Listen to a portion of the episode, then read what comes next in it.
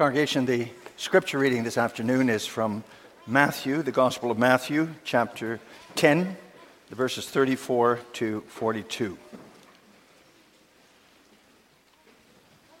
Matthew 10, beginning at verse 34, the Lord Jesus speaking to his disciples says the following Do not think that I came to bring peace on earth. I did not come to bring peace, but a sword. For I have come to set a man against his father, a daughter against her mother, and a daughter in law against her mother in law. And a man's enemies will be those of his own household. He who loves father or mother more than me is not worthy of me, and he who loves son or daughter more than me is not worthy of me. And he who does not take up his cross and follow after me is not worthy of me.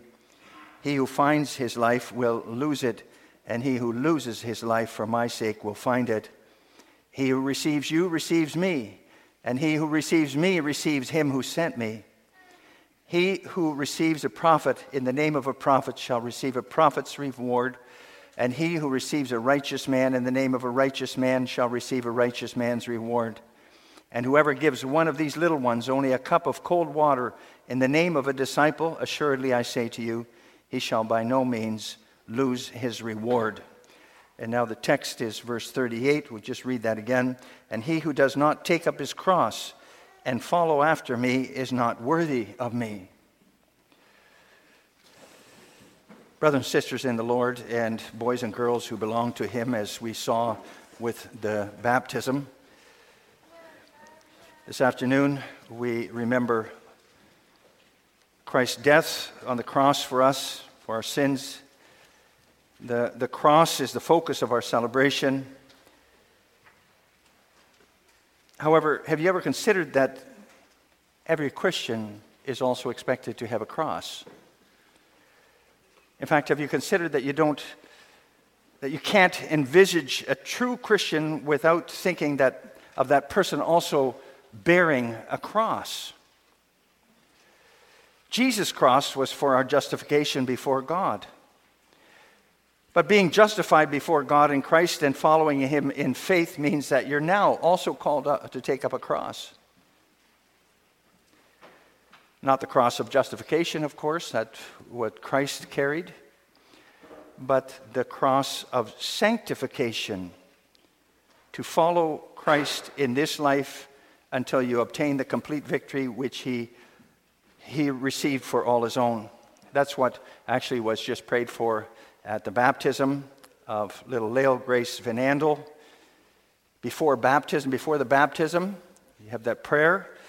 And in that prayer, we state, we pray that she, following Christ day by day, may joyfully bear her cross and cleave to him in true faith, firm hope, and ardent love, and at the last day may appear without terror before the judgment seat of Christ. So that's prayed for each one of us at our baptism, uh, that we may joyfully bear our cross.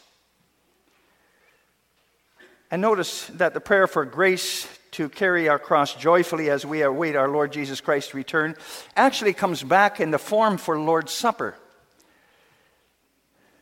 Before, before the celebration, we pray similar words in the prayer before the Lord's Supper. So this afternoon, let's hear from God's Word about carrying our cross after Christ.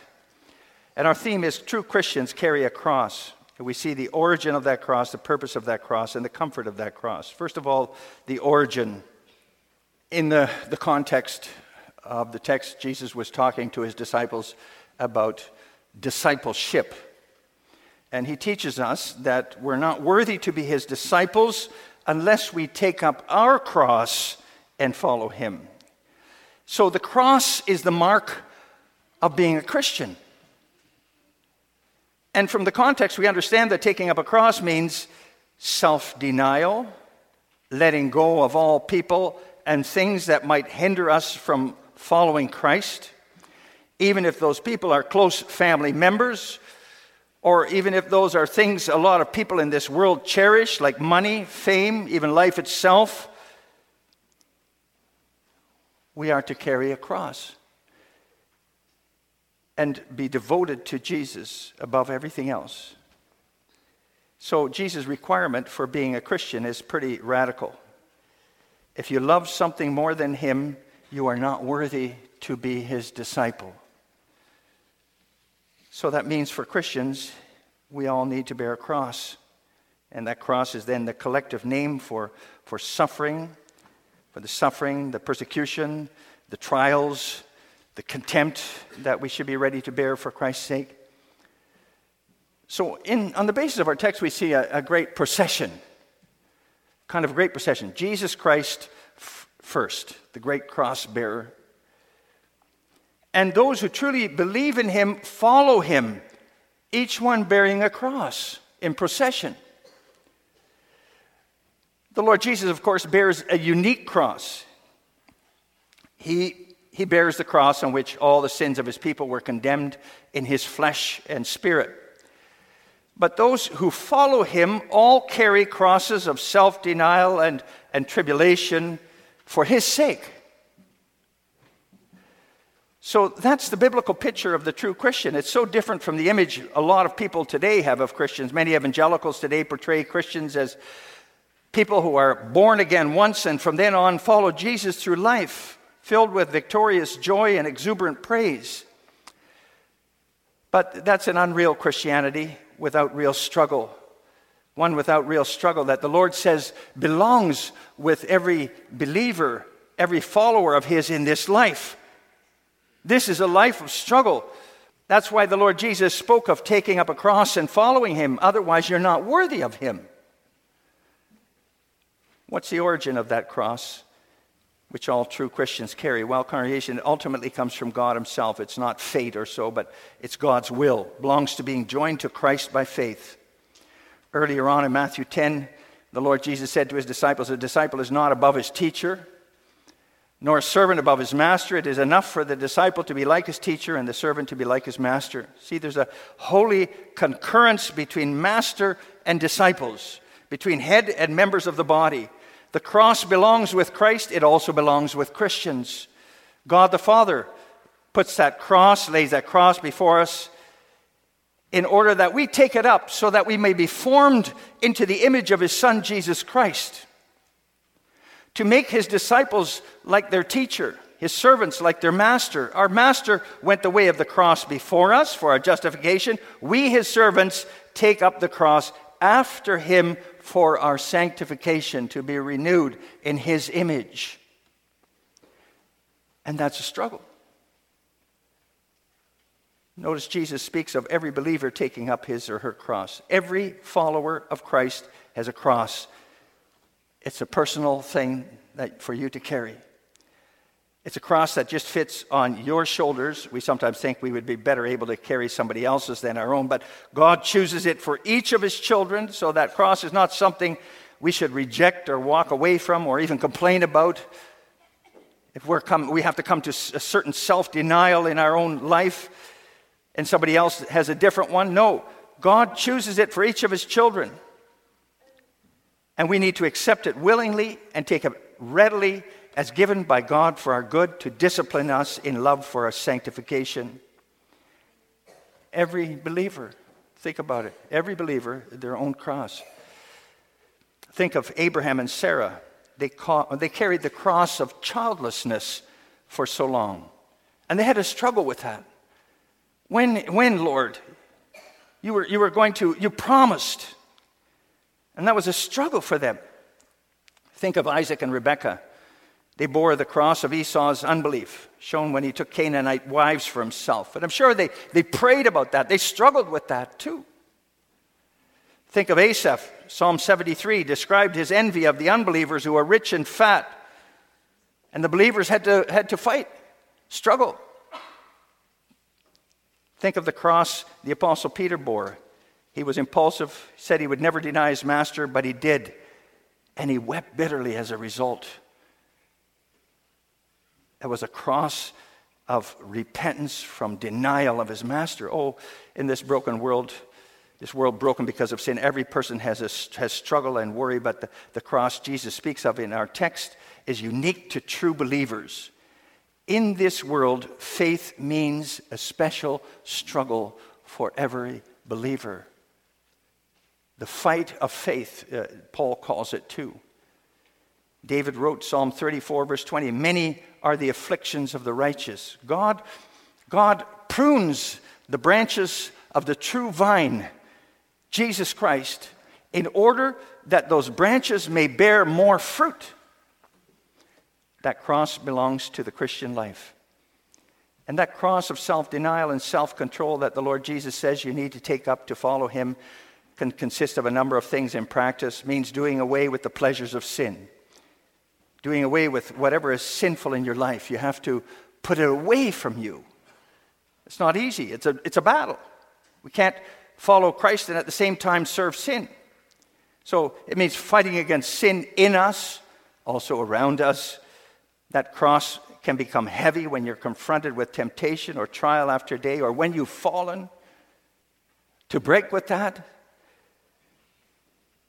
when sin seems so pleasant and free and following Christ so difficult, then, but all true Christians know that they have to crucify their old nature in order to live with Christ. Carrying a cross also means accepting rejection or insult for the sake of Christ. A true Christian has a, has a way of thinking, a whole lifestyle which people who live without God, and you, that's the world, that, that lifestyle and that way of thinking is rejected and ridiculed even by the world. You can think of neighbors or coworkers or fellow students or so. You can even think of family members, as the Lord Jesus says in our text. A Christian's enemies can even be the members of his, his or her own household who despise them be, before, because of what they stand for. And, and the cross Jesus wants his followers to take up includes being ready and willing to give up whatever might hinder the relationship with, with Christ. He says elsewhere, we need to be ready and willing to give up fields, vineyards, if they mess with our bond with him, or if your eye or your hand causes you to sin, even pluck out the eye and cut off the hand in order to follow him. Even be prepared to give up the relationship with father or mother or other family members if that relationship stands in the way of our relationship with our Lord and Savior. Imagine the pain and the suffering and the struggle with that. Our cross also con- includes constantly living by faith and not by sight.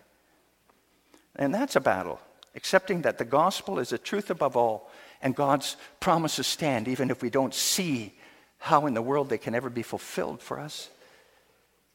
And, and we have to learn to live with a lot of questions then, too. Questions why, where there, there's no answers for. Why this? Why that? And why not this? And why not that? We live in a world that worships the human intellect and the spirit instead of God. It's a, it's a constant struggle for every believer to keep accepting that God's promises to you are true, will come to fulfillment, even if you don't see that or understand how they can ever come true for you. So ultimately, the cross of Jesus that Jesus speaks about in the text is everyone who follows him in the text has this spiritual battle against the devil, the world, and their own sinful nature. And that's a, that's a battle for every true Christian that they should be involved in a lifelong battle, which only ends when you leave this life. Why would anyone want to carry a cross like that, you might wonder? If, the, if it's a struggle and it's a battle, why, why would you want a cross? Why would you take it up?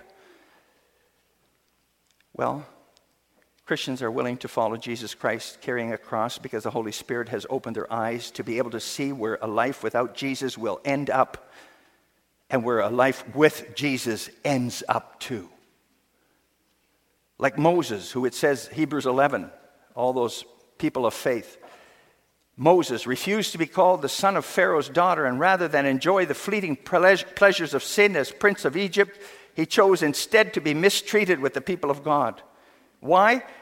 Hebrews 11, verse 26 he considered the reproach of Christ greater wealth than all the treasures of Egypt and there were lots, because he was looking forward to the reward. That reward is then the glorious life with God in Christ. Congregation, every single true Christian, one way or another, carries his cross, a cross of self denial, cross of, of struggle and trial, to hold fast to the faith in order to follow Christ. In fact, Christ therefore calls carrying one's cross what makes you worthy of being his disciple. We talk about being worthy to attend the Lord's Supper, take part of it. This makes you worthy. Being having that cross is what makes you worthy. Not thinking good of yourself, but considering Christ your all, above all the pleasures of sin, above your own life. In fact, Christ instituted the sacraments to strengthen cross bearers in carrying their crosses. We come to the second part the purpose of the Christian's cross. Why does God give Christians, give uh, Christ's disciples crosses to carry in this life? What's the point? Because it's just a hard and painful business, a struggle. Why, why, need, why do you need that? Well, let me tell you right away the Lord God gives it all for our good, as medicine for our faith in this world, a fallen world with people who by nature are still sinful. It's medicine for us to help us crucify our old nature. It destroys our pride and keeps us humble. Our crosses humble us in ourselves so that we may be exalted with Christ. It bows us down. We could say that our Father in Christ disciplines us by means of our cross. You see, our nature is of itself corrupt, and we can't expect much good from ourselves, our fallen nature. Even as believers, even the holiest of us, there's, there's just a small beginning of new obedience. And we're like, as, as I mentioned, the branches of the true vine, which the vine dresser needs to keep trimming in order for those branches to bear fruit that is pleasing to God. We constantly need to be disciplined and humbled in our life and throughout our lives in order to keep seeking our life outside of ourselves in Christ alone. And the cross which true believers take up is intended then for our sanctification. Hebrews 12, the Spirit talks about God's fatherly discipline of his children. That instruction concludes by stating, Hebrews 12, verse 10, that our Father in Christ disciplines us for our good so that we may be partakers of his holiness. Congregation, that's God's purpose with his discipline. By means of that, he seeks to put to death our old nature and promote the growth of the new nature. No matter how difficult your struggle with temptation and sin and trial and the consequences of sin and, and doubt, it always purifies the true Christian when they struggle with that. It's, it's the good fight of the faith. And that fight may shake you good and hard, but it doesn't hurt you. It refines you.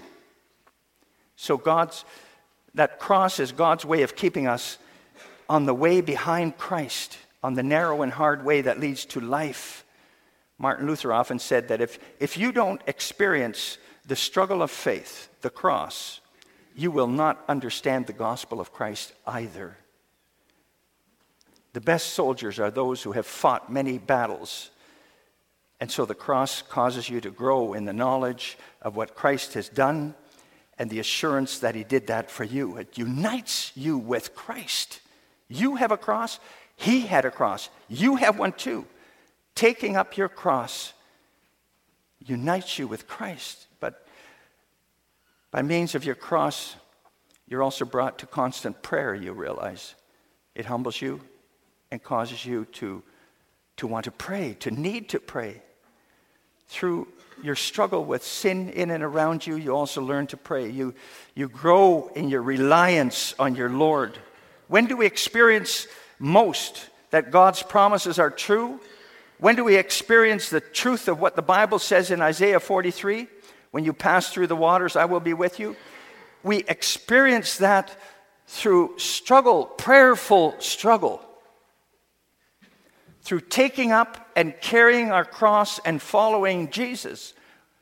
We know what is right and we need to come to do that, and that's a battle. And we, we learn through that. No Christian can follow Christ without taking up his or her cross. But taking up and carrying your cross to follow Christ, actually, when it comes down to it, I mentioned it's painful and heavy, but it's not a great burden for a Christian either. And that brings us to the comfort of the Christian's cross. Jesus says in the text, He who does not take up his cross and follow after me is not worthy of me. Note, first of all, that we don't just take up and carry a cross by ourselves and follow a lonely road. on our own.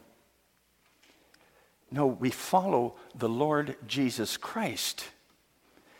He has gone before us, and that's what we remember with the Lord's Supper celebration this afternoon. He has gone before us. We follow in his footsteps. Wherever we carry our cross, we know he has gone before us. That's a great comfort for everyone who follows him. As Jesus said, Matthew 10 24, a disciple is not above his teacher, nor a servant above his master. So it's not surprising that it's a struggle to believe in Christ as your only hope and salvation in this fallen world. Think of the path Jesus had to take in life for our salvation. He was misunderstood and he was maligned by others. His brothers didn't even believe in him, his flesh and blood brothers. At first, the, leaders of the people called him Beelzebub, Lord of the Flies, earlier on in Matthew 10. His 12 chosen disciples often misunderstood him, one betrayed him. He was tempted by Satan intensely. He struggled with the task the Father had given him to do. Think of how, how he prayed in Gethsemane before he was arrested. He, he, was, he, was not, he was without sin, but it was a constant struggle for him to live in this world as the Holy Son of God made man. And he, it says in Hebrews, he was tempted in every way as we are, yet without sin. And then he was unlawfully condemned, nailed to a cross. And on the cross, he was mocked and reviled by those who passed by. As we confess in Lord's Day 15 about Christ's suffering during all the time he lived on earth, but especially at the end, he bore in body and soul the wrath of God against the sin of the whole human race. So then you have to think he didn't just only carry a cross on Good Friday, he carried it his whole life through. So that comfort is not just in taking up and bearing our cross, but in following our Savior when we do that. He has opened the way for us to follow. As we've seen, every genuine Christian carrying a cross is engaged in the fight of faith, has to deny themselves, has to deal with being maligned or made fun of, has to deal with trial and doubt that comes with that. But what a comfort to know that your Savior became one of you went before you in everything, bearing his cross. A cross that was infinitely heavier and more awfully difficult than we'll ever understand. He carried the cross of God's wrath against all your sins and my sins, and he carried it into hell. So if you keep your eyes fixed on him, on his cross, then your own standing alone in family, in faith, or not being understood by others because of your faith, or being despised by others because you hold to the gospel, or your strife with so many temptations of soul, then you, you find comfort in knowing that Jesus went through all those things throughout his whole life here, and he carried it to the very end. And there is comfort in also knowing then that there is one big difference between the cross that Christ bore and the one that his followers carry. Christ's cross had the curse against all our sins in it, and he now lays a cross on us that is then, therefore, totally without curse. There is no curse in your struggles and your pain. Yeah, the nails are still there, someone once said, but the poison is not in them anymore. The cross we as believers carry after Christ is one that only brings blessing, to, blessing to us, blessing to our faith, as we saw, comfort to our souls. Comfort because we see how with Christ the cross over time led him to the crown. And the harder we struggle, the closer we realize we come to that crown. The struggle of faith for imperfect believers in this fallen world is the cross which in time will bring them to the crown obtained for them by Christ. And, brothers and sisters, whatever our cross, whatever our struggle and strife as we follow Christ, then, how intense the self denial has to be and the struggle within ourselves for that. The comfort for us is that we know that that way, that way is the way to life and salvation with Christ. So let's follow Christ, carrying our cross joyfully. Joyfully, we pray. That's what our Lord's Supper wants to encourage and strengthen us to do to continue to keep our eyes on Christ, on His cross, His reward in all the struggles of our life in this broken world with our imperfect natures. Because then, in time, we will see the truth of His words too that the reproach of Christ is greater riches than all the treasures of this world. Amen.